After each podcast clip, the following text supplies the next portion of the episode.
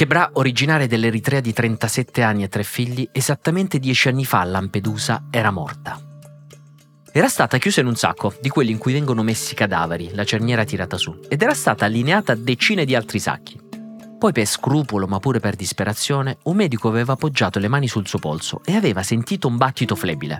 Evviva, evviva! aveva urlato. Ecco, la storia di Chebra è una di quelle che più di tutte raccontano quello che è avvenuto esattamente dieci anni fa. Oggi parliamo della strage di Lampedusa, dello scontro tra politici e magistrati e del caso Rai. È ora che le storie abbiano inizio. Ciao, sono Francesco Giano e questo è Closer, l'attualità e i suoi protagonisti visti da vicino.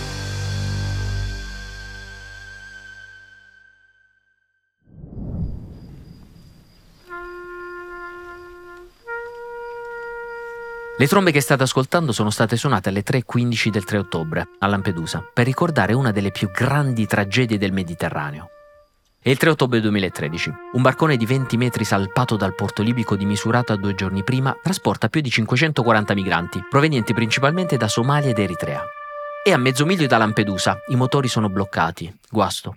I migranti vogliono attirare l'attenzione delle altre navi, così prendono una coperta e la incendiano. Le fiamme si propagano subito, è l'inferno. Tutto il mare urlava, racconterà una delle superstiti. Ci attaccavamo disperatamente uno al collo, alle spalle o alle braccia dell'altro per cercare di rimanere a galla. Piano piano tutti andavano giù, racconterà un'altra. Le ricerche vanno avanti per una settimana, 368 migranti morti, 20 dispersi, 155 sopravvissuti e tra loro appena 5 donne. Chebra è una di loro, l'avevano chiusa in un sacco, data per morta. Sul molo il medico Pietro Bartolo, il medico di Lampedusa che abbiamo imparato a conoscere negli anni, quella notte ispeziona i cadaveri ripescati, deve constatare ufficialmente la morte delle vittime. Chebra sembra morta, ma lui le tocca il polso e percepisce un lievissimo battito, e poi ancora un altro. Evviva! urla. La portammo subito all'ambulatorio, la intubammo, dirà Bartolo. Poi la portarono via con le di soccorso e da quella notte non la vidi più. Dopo la strage di Lampedusa partono i processi, le condanne, le polemiche, le accuse incrociate. Vengono criticate quasi tutte le leggi in materia di immigrazione. Viene istituita la giornata nazionale in memoria delle vittime dell'immigrazione, condannato a 30 anni il somalo che era considerato uno dei trafficanti del viaggio. Chebra invece, come ha raccontato Repubblica, è andata in Svezia, si è fatta una famiglia, ha un marito, tre figli. Ha trovato lavoro in una residenza sanitaria assistita, adesso si dedica alla cura dei figli e anche alla cura degli altri. A Lampedusa non è mai voluta tornare per molti anni. Però cinque anni dopo ha preso coraggio ed è andata a Bruxelles, al Parlamento europeo, ad incontrare Pietro Bartolo, l'uomo che l'aveva dichiarata viva quando per tutti era già morta. Quanto a noi, la verità è che dopo dieci anni poco è cambiato, come mi spiega la nostra Silvia Boccardi, autrice esperta di migrazione. Pochi mesi dopo Enrico Letta, che allora era Presidente del Consiglio, lancia Mare Nostrum, che è un'operazione per salvare i migranti in mare, ma qualche mese dopo ancora l'operazione viene considerata praticamente troppo costosa e viene rimpiazzata da Triton o Frontex, il cui obiettivo però non era più salvare i migranti, ma controllare i confini. Per Silvia c'è una cosa che dobbiamo sempre tenere a mente. Ora è importante ricordare la storia del 3 ottobre perché quando si parla di migranti, come in questi giorni, è facilissimo cadere nella polemica del giorno. Silvia mi fa qualche esempio. Il pull factor, ormai lo sappiamo, non esiste e non è esistito in nessuno dei periodi in cui hanno lavorato le ONG. I migranti si spostano per ragioni che prescindono dalle nostre beghe interne, politiche e che molto spesso non conoscono neanche, no? E i migranti soprattutto non restano in Italia se possono. Quindi eh, oggi non si parla del fatto che la Tunisia rifiuta i nostri soldi per fermare le migrazioni o del fatto che non più tardi di qualche giorno fa l'Italia ha fermato la revisione del patto europeo sui, sui migranti. Ed ecco, a distanza di dieci anni forse sarebbe bello se iniziassimo anche noi a eh, prenderci qualche responsabilità in più e guardare più alle politiche che alle polemiche. Da quel 3 ottobre sono morte nel Mediterraneo circa 25.000 persone. E da quel 3 ottobre ancora oggi siamo qui a litigare, polemizzare e a rimbalzarci le responsabilità. Una cosa che sta avvenendo anche in queste ore. Ma questi giudici che liberano i clandestini e ne impediscono l'espulsione, ma io mi domando, ma vanno a fare la spesa? A parlare Matteo Salvini, che dalla sua pagina di Twitter pubblica un video in cui si scaglia contro la giudice del Tribunale di Catania. Anche un giudice, se sbaglia, deve pagare come tutti gli altri lavoratori. Come abbiamo raccontato ieri, il Tribunale di Catania ha accolto il ricorso di un giovane tunisino migrante, liberandolo, e ha definito il decreto del governo in contrasto con la normativa europea su questo specifico caso. Nella giornata di ieri il Premier Giorgia Meloni ha pubblicato delle storie su Instagram in cui si diceva basita da questa sentenza e ha detto fondamentalmente ci sono dei giudici che lavorano contro questo governo. Adesso gli altri seguono a ruota. Matteo Salvini si domanda perché pur di andare contro il governo questi magistrati vadano contro gli italiani. Annuncia la riforma della giustizia. Il vice segretario della Lega Andrea Crippa ha addirittura detto voglio mandare a processo la giudice di Catania e ripesca un vecchio post della giudice sui social dove la magistrata avrebbe chiesto fondamentalmente la sfiducia a Salvini quando era ministro dell'interno. Insomma, lo scontro tra governo e magistratura, eh, tormentone degli ultimi 30 anni della storia d'Italia, è ufficialmente riaperto. Sul caso è intervenuto Giuseppe Santalucia, presidente dell'Associazione Nazionali Magistrati. Lui dice è una questione di metodo, bisogna muoversi all'interno di un reciproco rispetto tra politica e magistratura, altrimenti creiamo una confusione pericolosa nella pubblica opinione. Lui dice il governo ha tutto il diritto di criticare le scelte della magistratura, se un provvedimento non piace lo si impugna, ma bisogna discutere del provvedimento, non bisogna usare il provvedimento per screditare in generale il ruolo del giudice o della giudice in questo caso. Sul punto ho chiesto cosa ne pensa a Giovanni Diamanti, cofondatore di Utrend che insegna marketing politico. Si ripete in parte, ovviamente sono casi diversi, ma si ripete in parte il caso Vannacci, ovvero il tema di imparzialità degli alti funzionari pubblici. Ecco, noi ricordiamo che nell'ultimo rapporto Gli italiani e lo Stato di Demos per Repubblica la fiducia degli italiani nei confronti della magistratura non andava oltre il 39%. Per SVG, un sondaggio più recente, eh, il 53% degli italiani ritiene che la magistratura utilizzi in modo improprio i propri poteri per danneggiare qualche politico o partito. Sempre per un altro sondaggio, stavolta di Ipsos, il 29% pensa che la magistratura stia svolgendo un ruolo di opposizione al governo. Ecco, questo dato arriva fino al 60% tra gli elettori di Fratelli d'Italia. Quindi la fiducia degli italiani nella magistratura è già bassa, non un buon segnale, ed è molto forte soprattutto tra gli elettori di centrodestra. In questo caso c'è un fatto interessante che riguarda proprio il Tribunale di Catania. Non è la prima volta che il Tribunale di Catania interviene sul tema dei migranti. Se ricordate, era già intervenuto nel 2018 con il procuratore Zuccaro, che aveva definito le ONG che salvavano i migranti in mare come facenti parte di un sistema un po' sbagliato. L'inchiesta aveva portato al sequestro della nave Aquarius di Medici Senza Frontiere per via di presunti legami con i trafficanti di uomini. In quell'occasione i rappresentanti della ONG si erano detti indignati per la scelta.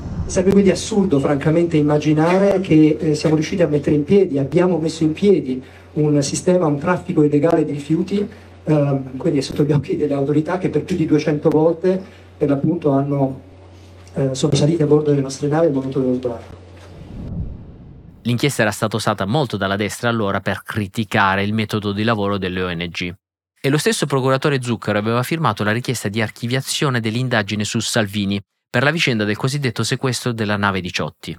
Ma io dedico questa bella giornata e questa soluzione ai miei figli e agli stranieri per bene. Questa giustizia dice che un ministro che ha difeso la dignità e i confini dell'Italia è un ministro che ha fatto semplicemente il suo dovere. All'epoca Salvini festeggiava l'archiviazione del caso, decisa sempre dal Tribunale di Catania. Ho chiesto a Giovanni Diamanti sul perché è tornato a divampare questo scontro tra politica e magistratura e lui mi ha parlato un po' della strategia comunicativa che secondo lui starebbe attuando il governo. Ciao Francesco, ma la strategia comunicativa di Giorgia Meloni sui temi di giustizia e immigrazione mi pare chiara, mi pare si leghi in generale alla sua strategia complessiva che io definirei da sindrome di accerchiamento voluta eh, e ricercata. Sindrome di accerchiamento quindi, ma la domanda è perché?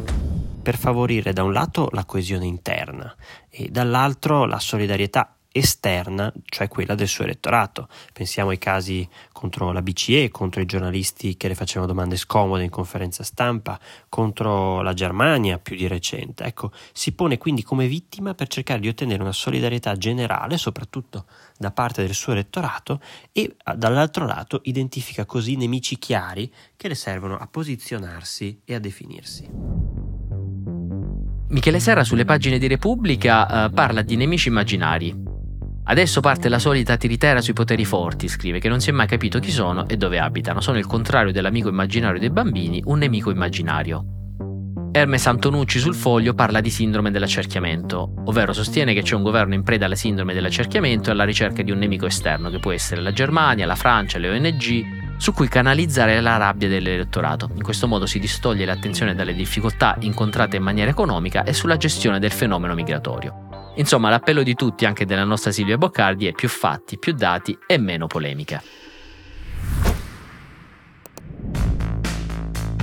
E adesso torniamo a parlare del caso Fedez. Eh, come sapete il rapper doveva andare al programma Le Belve della Fagnani ma sarebbe stato bloccato dai piani alti della RAI. Dopo la puntata di ieri in cui parlavamo anche con Roberto Saviano della RAI e delle accuse di politicizzazione, abbiamo raccolto altri dettagli.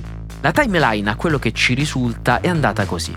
Da anni Francesca Fagnani vuole avere Fedez giustamente come ospite, lui ha detto sempre di no. Eh, dopo Sanremo, dopo che è nata una certa conoscenza eh, tra loro, Fedez a un certo punto dice a Fagnani ok ci sono, lo dice all'ultimo momento.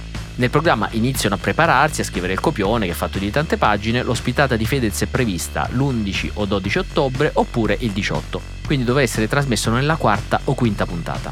Il RAI ovviamente si comunica eh, la presenza di un ospite quando si ha la data certa, perciò lo dicono ai dirigenti, mercoledì 27 settembre, sempre a quanto ci risulta, dai piani alti della RAI comunicano al programma Le Belve che insomma c'è un veto su Fedez.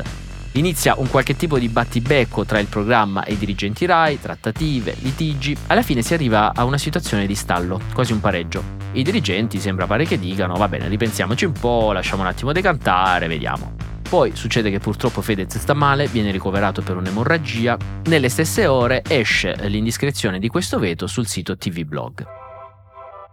Accuse di scelta politica, eh, fonti RAI fanno trapelare no attenzione questa non è una questione politica ma una scelta aziendale e fanno quasi pensare che ci sia un problema di cachet, ovvero Fedez avrebbe chiesto troppo per la sua ospitata. Ecco, quella tesi ora è smentita. Da una parte una persona ben informata ci ha assicurato che Fedez non voleva moltissimo per l'ospitata, una cifra simbolica, e che comunque molto probabilmente sarebbe andato, avrebbe partecipato anche gratis al programma.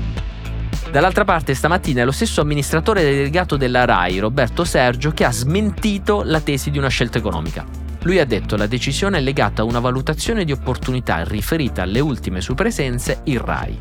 Tradotto, c'è un rapporto burrascoso. E quali sono le sue presenze in Rai? Quando sono venuto su questo palco mi hanno chiesto, primo maggio, dimmi la tua prima volta. La prima è quella del concertone del maggio del 2021. Dal palco Fedez aveva criticato alcuni esponenti della Lega in merito al DDL Zan e aveva poi denunciato il presunto tentativo di censura da parte dei dirigenti RAI pubblicando l'audio della telefonata. È una domanda semplice, sì o no? Sì, devo parlare, cioè io devo, dobbiamo fare, cioè noi siamo in difficoltà per... Seconda presenza, eh, l'ultimo Sanremo. Fedez, ospite del festival, si lancia appunto in un freestyle e prende di mira due esponenti del governo. Purtroppo l'aborto è un diritto, sì ma non l'ho detto io, l'ha detto un ministro. Eh, sia la ministra della famiglia Gina Roccella sia il sottosegretario Galeazzo Bignami eh, di cui strappa una foto in divisa nazista. Se va a Sanremo Rosa Chemica scoppia la lite. Forse è meglio il vice ministro vestito da Hitler. Ecco, Roberto Sergio, amministratore della RAI, ha aggiunto che comportamenti e affermazioni di questo tipo nei confronti dell'azienda da parte di Fedez necessitano di tempi ulteriori per ritrovarsi in un rapporto e clima diverso e più sereno. Insomma, eh, come ci hanno raccontato, è stata quasi una scelta eh, prudenziale da parte dei vertici RAI eh, per non far arrabbiare una qualche parte politica. Vediamo come va a finire questa vicenda che non è tanto su Fedez quanto appunto sulle scelte della RAI, una televisione pubblica. Noi intanto auguriamo in bocca al lupo a Fedez di pronta di guarigione e ci sentiamo domani. Closer è un podcast di Will scritto da Francesco Giano e Carlo Notar Pietro, cura editoriale Francesco Zaffarano, post produzione a cura di Cora Media, supervisione suono e musica Luca Micheli, post produzione e montaggio Mattia Liciotti, coordinamento di post produzione Matteo Scelza. Produzione Giulia Montelatici.